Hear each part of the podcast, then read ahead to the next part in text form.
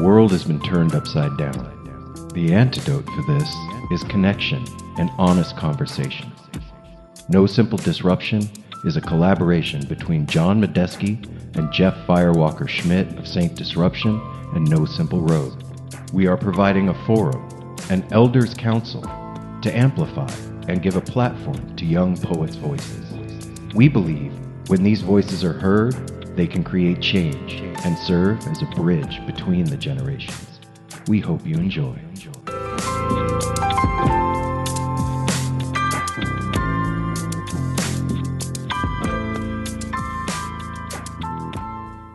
This is Aaron Schafer. I am the creator and host of No Simple Road. And what you are diving into with us right now is No Simple Disruption.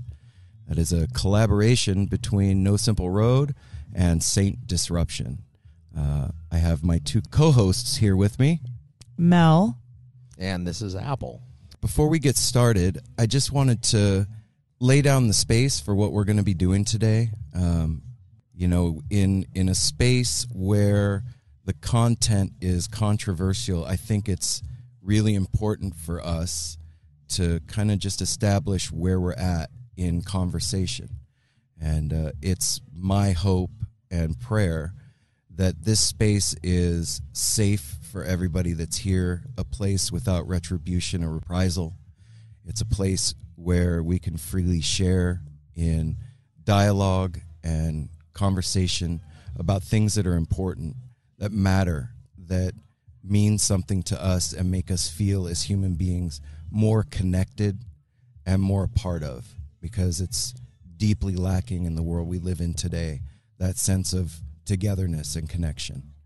And um, I don't think there is a better inaugural poet than who we have with us today. Um, I want to welcome Michaela Kabat to No Simple Disruption. Yeah, Michaela, how's it going? Doing well, doing well. How are you? I'm awesome. Wonderful. So, Michaela, part of the thought with No Simple Disruption was that when a particular piece is chosen, uh, John and Jeff from Saint Disruption are going to paint it sonically, and then we ask the person who created the piece who they would most want to talk to in the world about their creative process and what they're doing. And who did you who did you pick? Well, today I um, I invited Rising Appalachia, Leah and Chloe, um, and their music has been a large part of my household and a large part of um, my community, kind of growing up. And so I feel like I've spent a lot of time with their music, but I'm excited to spend some time with them today. And the other two that we, you know, are kind of lurking in the shadows over there in the back. Uh, why don't you guys introduce yourselves for everybody, Jeff and John? Well, I'm John Medeski. I am a musician. I work with Jeff and Saint Disruption, and then this idea of uh, because we both love uh, you know art of all kinds and poetry and and just hearing these words and then you know putting some sound to it has been really a treat. You know. Here, here. Yeah, for for us too. So I'm I'm Jeff Firewalker and um, the other co-founder of Saint Disruption. I um I guess by trade I'm a, a, what my friends refer to as a virtuous disruptor. I like bringing people together that are far more talented and smarter than I to do amazingly fun and hopefully useful things. Having Michaela's piece be the inaugural one, uh, it was it for me. Upon hearing it for the first time, it was the the word that comes to mind for me is striking. It really made me see things differently than I had before through her eyes. So here's my poem. It um, originally started out of this little thought bubble named Injustice. Um, but here we go. Our deepest apologies. Our thoughts are with you. Signed, the land of the free. I'm sorry for your children. the ones who woke up in cages, the ones shot dead in the pages of their school books. Sorry. For the children who weren't quite able to escape, too afraid to start a wildfire by saying it was rape, I'm sorry for your children. The ones in Puerto Rico and Flint don't know where they went in the media. They were forgotten, more like dismissed. They will be missed. Our apologies. Sorry for the black children on the wrong side of a gun, wouldn't dare to move, but couldn't run. Sorry, too, for the shooter in blue. Sorry he had a badge, too. Sorry. And sorry for the children on the streets and those missing half their meals this week. God bless them. God bless every country weak in our comparison. God bless the American. And God bless all those souls on the edge of society, each a model for propriety, working three jobs just to survive, their needs pushed aside in the shadow of their enslavers. God bless all those who are braver than I. Sorry for your children and your children's reality. God bless them. God bless the land of the free.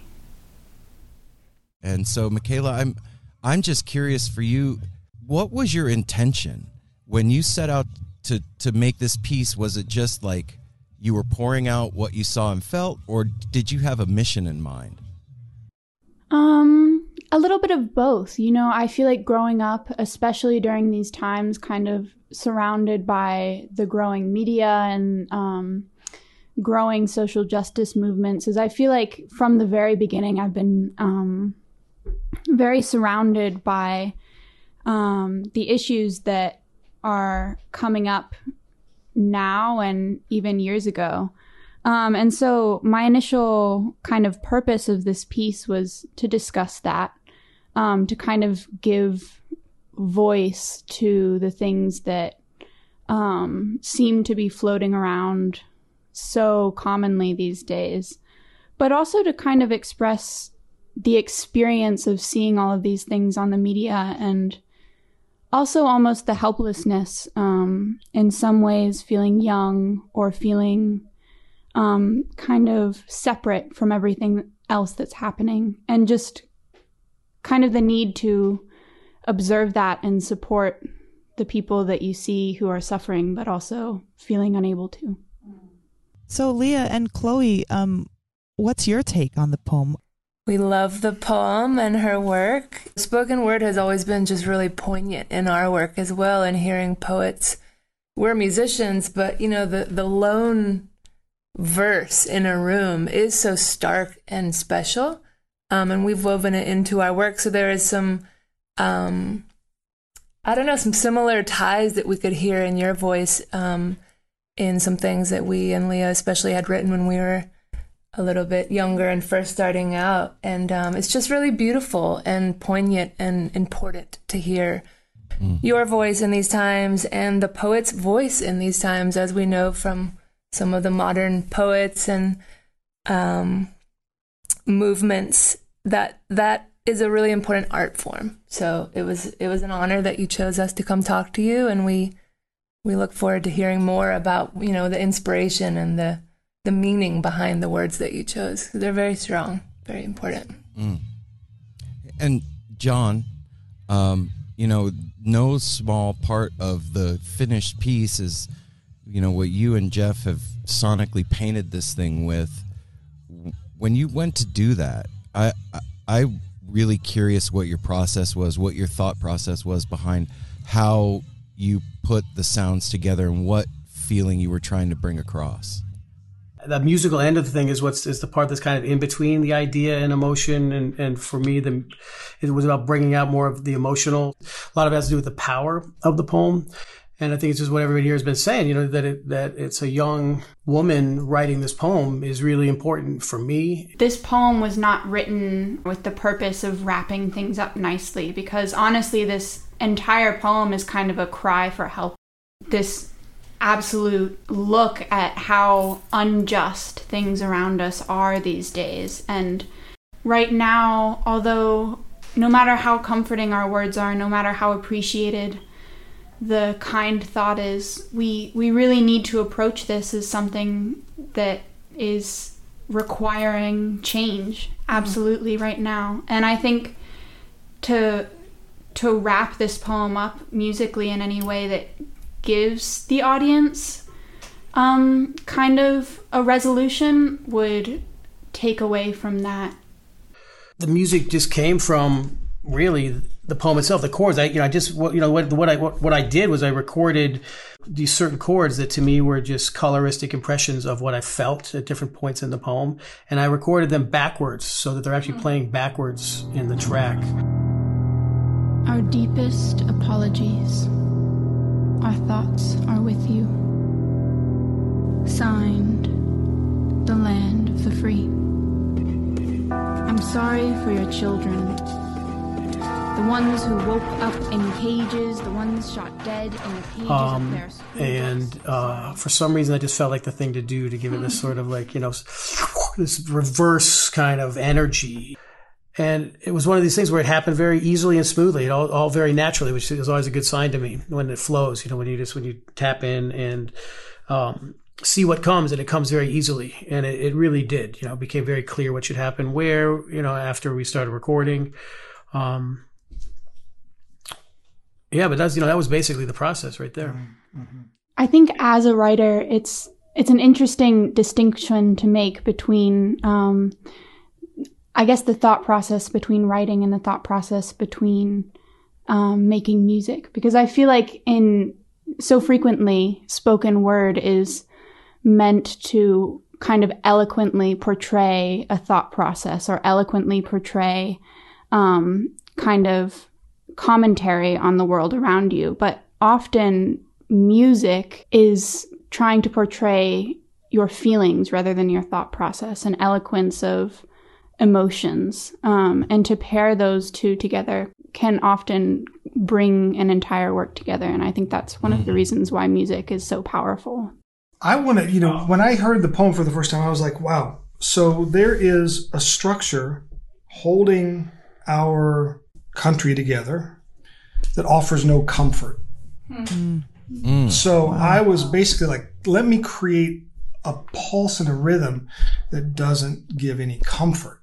Mm-hmm. And then underneath the whole thing is a muted heartbeat that we end with. It's kind of a reminder that the heart is still there, damaged by that jagged, broken glass mm-hmm. rhythm as it as it is. Well, that's interesting. It definitely isn't comfortable either, you know? Yeah. I mean, you, you do think about a lot of the lenses of music, and I like the way you said that, Michaela. Like, a lot of times we think about that in Rising Appalachia. How can we create catharsis? How can we hmm. actually like create a sound or a, or a show or a process that will take our audience through the trenches and then into catharsis and then to into comfort and into sorrow and into wailing and into mourning and into praise you know? And and we think about that and and i really do find that this piece and and you said it some too chloe is not comfortable Yeah. it's an uncomfortable piece and the music i would say highlights that. The really valuable place of art period. I mean mm-hmm. some is to create com- conversation some is to create catharsis some is to create discomfort but it's to walk on that edge to get mm-hmm. people to think you know? Yeah. to kind of nudge them into the, the process of unraveling. So mm-hmm. it's really interesting to hear how that was put together It takes courage to face that stuff. And, mm-hmm. and you know, in our culture, there is such the entrainment, the conditioning to move away from darkness. Mm. When darkness is where you ultimately find growth growth and light. you know, back in the day when we were still tribal, there there was always an elder council. There was always the the older folks that you could go to to get advice, to sit with, to share your struggle, to help you on your road, so to speak. And uh, you know, that was that was the thought between Jeff and I and, and us creating this. And so I say all that to to ask Michaela, um, you know, you, you have these elders around you, you have these two amazing women sitting next to you that you look up to. You have an opportunity right now that's very unique and may not ever come again in your life for direction or um, just encouragement or whatever. So I'm going to put you on the spot uh, a little bit. You know, you're here with us. You can ask anything, any advice, any anything. What what is it that comes to mind for you, just from your heart? You know, with the people that are around you. What what comes into your head? Um, I shy away from asking something like, uh, "What's your favorite?" um, so and so. What's your favorite work? Um, but rather, kind of I'm curious as an artist, you know, I've spent a lot of my time um, kind of doing poetry and, and writing music and spending a lot of time with music around me. Um, I'm curious because I feel like it's so frequent to talk about the effect that music has on the listener. What do you think? What do you think your writing process and you, specifically your own music? What effect does that have on you? Ooh, nice. What a nice flip of the script. so, like, what does the process of writing actually do for us internally? Yeah. Hand that one to you, Chloe. I always feel so grateful to have um, a platform. Rising Appalachia is a group. yeah. And, you know, I never set off to make art that was just my voice. Mm-hmm it was always Leah and I were sisters collaborating in our in in our relationship and then we have a six piece band now and it's such a blessing to like have other brains to bounce things off Yeah. of. And so my writing process is very much it feels like a funneling of energy and ideas and dreams and fear and a lot, you know, that's in my body. And so that process is very much like a distillation of a lot that I have stuck on me or stuck in me. Mm, And then, absolutely. You know, I have my sort of sit down by the fireplace, get it out somehow. But then to mm-hmm. bring it to the to a team, you know, it's kind of twofold. It's like get it out of my body into a song or a poem or onto a piece of paper or a drawing, and then Right. see what happens when it bounces off other people's brains. It feels really liberating almost to mm-hmm. like creative yeah to my original voice to Right. have it like Join kind of a moved collective. around. Yeah. yeah, it's really cool. And you know, I've also written songs that I haven't done that with that I enjoy as well. Yeah. They're like the original thing. But having both, you know, I don't know if you've co-written with anyone or or like sung or bounce ideas off people, even as a writer, to like kind of bounce ideas back and forth or co-write with somebody. It's cool. It gets it to a different place than than in your own brain. So Yeah. Do you think it makes the process more more? Because I understand the question is kind of like, what does it do to you in your catharsis? Do you think it becomes even more cathartic because it has like a second iteration? totally. Comes in its first form, and you're like, "Ooh, I wrote something. I got to get it out of me." And then you see it mm-hmm. in its second form, where it's like, "Okay, now it's had this other." It's like double catharsis. Yeah. Yeah. And it's so healing to just write and work on art. yeah. You know, as we all know, for people who go in their studios or recording studios or painting studios or in your room with a journal, Yeah.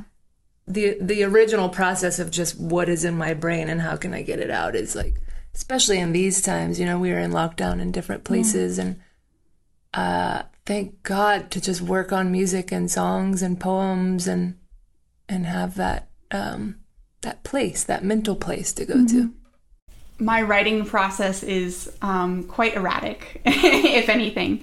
It's um, a mixture of 2 a.m. poetry and half written songs and notes and music and guitar work and singing. Me too, girl. Yeah, Erratic. It's absolutely. It's it's I think the times that I least enjoy my poetry and my work is when I'm trying to write a beginning, middle, and finish. Totally. When I'm trying to kind of come to this and be like, okay, I'm going to create something full today. Um, I think my most meaningful bits of work come out in the times where I'm just kind of, if if nothing else, just feeling. We're in such an interesting era where self promotion and and sort of the the the, the lens is on like I've got to produce and I'm gonna Yeah. I'm gonna do a thing I'm gonna promote a thing I'm gonna Right. and, and I think the truest creative spirit is much more elusive. Some people will spend a lifetime cultivating one body of work. Some people will find, you know, Joni Mitchell is one that I love very much, who spent Yeah. half of her year working in visual art and half of her year working in music. And like, there's so many ways to do it, but like, cultivating the muse is your first priority, mm. and and output can kind of come after that relationship. I think there's so much power in the concept of an original voice, and I also think there's so much power in the concept that there is no original voice.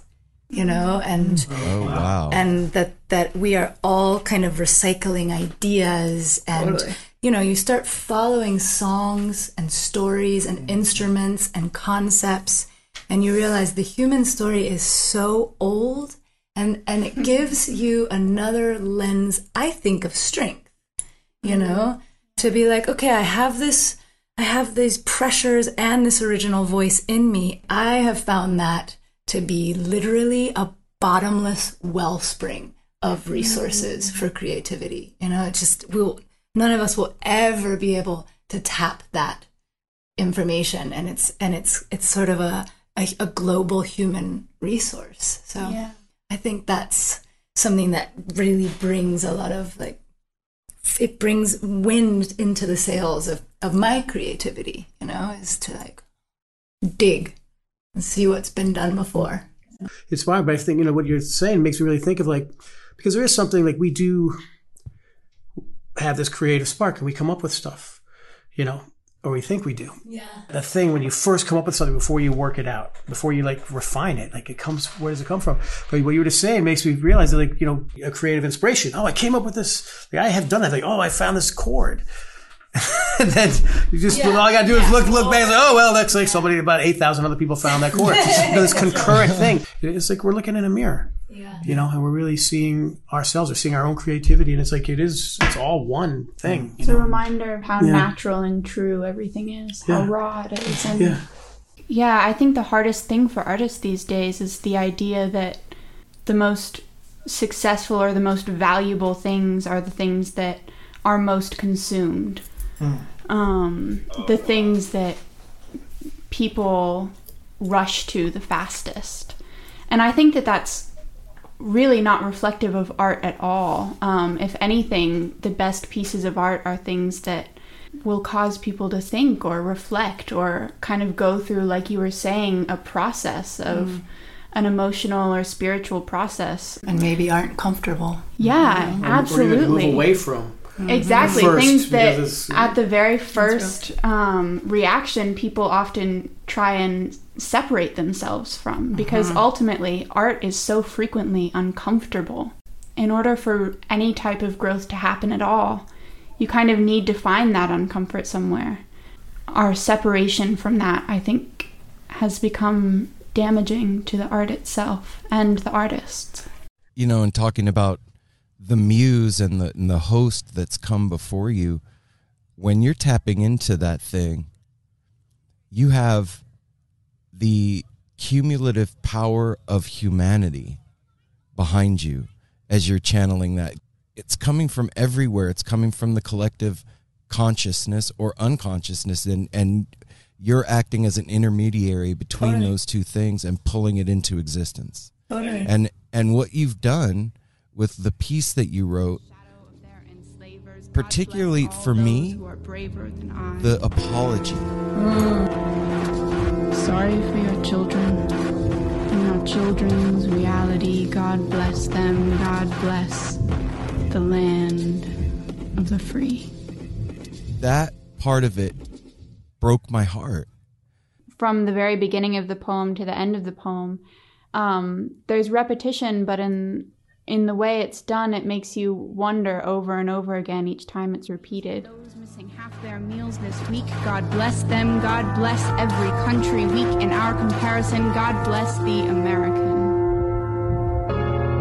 And God bless all those souls on the Um, edge of is this genuine? each a model And you know, everyone apologizing on the news, um, on the TV, you know, everywhere where we see it. I'm I'm sure people are sorry about this. I'm sure that everyone who's seeing this, you know, there is this collective hurt that's going around that's kind of nobody wants to see this kind of pain around them. Um, and in that way, there is kind of this genuine, like, I'm sorry, I don't, this isn't something that, you know, should be happening. But at the same time, the methods which we receive that apology and the way that we are constantly exposed to this um, kind of brutal um, lens of all of the things that everyone's afraid of in the news and all of the things that everyone's um, being so hurt by it it makes it almost it makes everything less genuine i feel like Mm. Where could you offer comfort in your poem now that it's over? If somebody came to you and, and this is their they're weeping, these are the words that they're weeping, how would you like on your bosom comfort that? Well, I, I like that question because, you know, as a writer, after writing this poem, I kind of need to comfort myself in many ways, you know.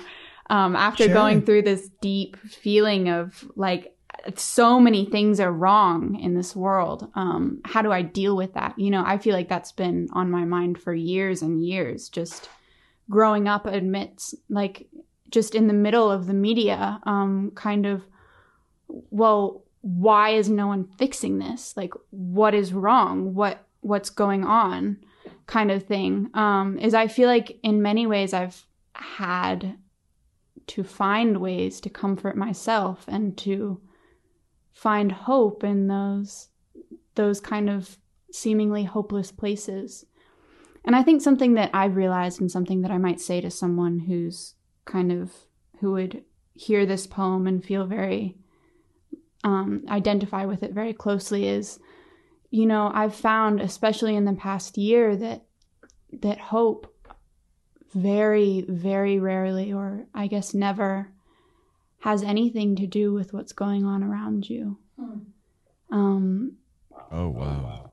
when when you're looking to find hope you should never base your hopes in what's going on around you. I think you should base your hopes in um kind of the truth and the goodness that you see in yourself and that you see in the people around you and that you see in the extended world you know um i think it's something that you really do have to find for yourself. And that comfort isn't something that you should be looking for in the outside world because ultimately you're going to find and likely abuse those methods of comfort very quickly when you're exposed to so much kind of trauma from the outside world. Well said.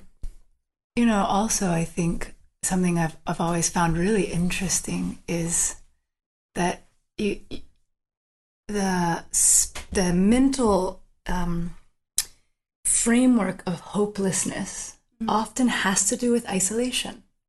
You know, it often has to do with being feeling so disconnected or unable to impact, or the news is so big and you can't even see all the error. And that usually, if you can find one simple gesture around you in your own community to offer, be that volunteering in the community garden, be that, you know, working with the, a, a homeless population, be that doing, uh, you know, restabilizing of a, of a home that was wrecked by a storm. I mean, there's a hundred thousand ways that we can make impact because everything is so everything is so overwhelming. And I think so often people say it's overwhelming. I don't know It's what to do. much. I can't I can't change it." anything. Yeah. But if you can even just fix one tiny thing in your neighborhood or, you know, convince all the neighbors to, to use less water when they brush their teeth or volunteer at a local school, you know, anything that shifts you out of hopelessness because all of a sudden you have this caveat of connection, you know, and even if it is a microcosm, you know, a very, very tiny gesture. And that, that to me is this interesting hack that like nobody talks about. And we are in the Yeah, media no. bombards us just says all of this is happening. It's all huge. It's all over the place. It's all around the world. And it's Panic. panic. Please, panic. panic. Yeah. Mm-hmm. you can't impact any of this. In fact you don't even see it around you. And if you can find a way an inroad into something within a mile or two of where you live that will shift you out of that kind of incapacitated frozenness and i think it it is it works for all of us you know and they, that been- yeah. that I mean- they won't put on the media you know I know, I know. That's, I mean, I really identify closely with what you said because that's been a huge part of um, kind of how I've dealt with the pandemic is doing a lot of volunteer work and kind of reaching out in my community and um, just finding those little pieces of connecting to friends and connecting to, you know, I've been like serving meals on wheels and like just the impact that that has is so immediate and so important that um yeah like you said i i identify with that very closely and i i'm off to go do things see places. I'll be volunteering for the next year um, with americorps. Um so yeah finding hope in in volunteering in service it gives me hope. It really does because our human experience is wholly and totally our own, right? It the the world that you see outside through your eyes is yours and yours alone. It's a manifestation of your mind, your heart, your perception, and basically we're all players in your movie. and so if you want that movie to change, the way to change the movie is to change yourself. yeah And as you change, those ripples go out into the world and affect change without you even lifting your pinky finger. It's it's vibrational. It's energetic. You're you're doing something to the consciousness of the planet when you change your thinking. Aaron, it's such a it's such a good a, a good point. You alluded to the painfulness of the process early Right. on, you know, and I would submit to all of us that even if no one ever heard your poem, that poem has a positive effect because you are one more person who was courageous enough to you know allow themselves to forge that truth and it's not easy work. I mean, we all know that it's not easy work at all. Um, it's it's what the hero's journey is all about. It's about the willingness to go into danger, into darkness, into annihilation, to bring home the goods. You know, to liberate Oh, yeah. yourself. And and so, Aaron, I think you're absolutely right. And um, the in a, in a sense, it's kind of like a, a call out for supporting art and the creative process for supporting and, and, and helping people understand the validity of art and, and, and music in any culture in any time in any in any place Well, first point- of all, thank you Yeah, to that. everybody that gave time and is involved. Michaela for creating this wonderful conversation and social justice art piece. For Leah and Chloe for starting something new with us. This is so incredible to hear your thoughts and your opinions and um, the hope that you two have and your process and Jeff and John, what you have done to um, start and create a platform for the youth to be heard and for us as the elders to hear them is really um, inspiring and beautiful. And I'm so glad to have been a part of it. And um, I'm really excited for people to hear this. Everybody, thank you so much again for spending time with us and uh, for taking the journey. This is definitely a journey that we're all on, and um, I think if if there's a main thought to today's conversation, I think it's we need more connection, yeah and uh, that's that's where the healing begins and it starts inside yourself connecting with your own voice finding it and having the courage to use it just like michaela has done and and I just want to say thank you to everybody in the room there. Uh, you're all amazing, especially to you, Michaela. You're a powerful, powerful soul, and we can't wait to see where you go in life. And wish you all the luck and happiness. Oh, well, thank you so much for this opportunity and this chance. It was really, really wonderful and meaningful and validating. Very validating. Thank you. Our deepest apologies. Our thoughts are with you. Signed, The Land of the Free. I'm sorry for your children. The ones who woke up in cages, the ones shot dead in the pages of their school books, sorry. For the children who weren't quite able to escape, too afraid to start a wildfire by saying it was rape, I'm sorry for your children. The ones in Puerto Rico and Flint don't know where they went in the media. They were forgotten, more like dismissed. They will be missed. Our apologies. Sorry for the black children on the wrong side of a gun. Couldn't stand still but wouldn't dare to run. Sorry for the shooter in blue. Sorry he had a badge too. Sorry for the children on the streets and those missing half their meals this week. God bless them. God bless every country weak in our comparison. God bless the American. God bless all those souls on the edge of society, each a model for propriety, working three jobs just to survive, their needs pushed aside, and their lives lost in the shadow of their enslavers. God bless all those who are braver than I. Sorry for your children and your children's reality. God bless them. God bless the land of the free.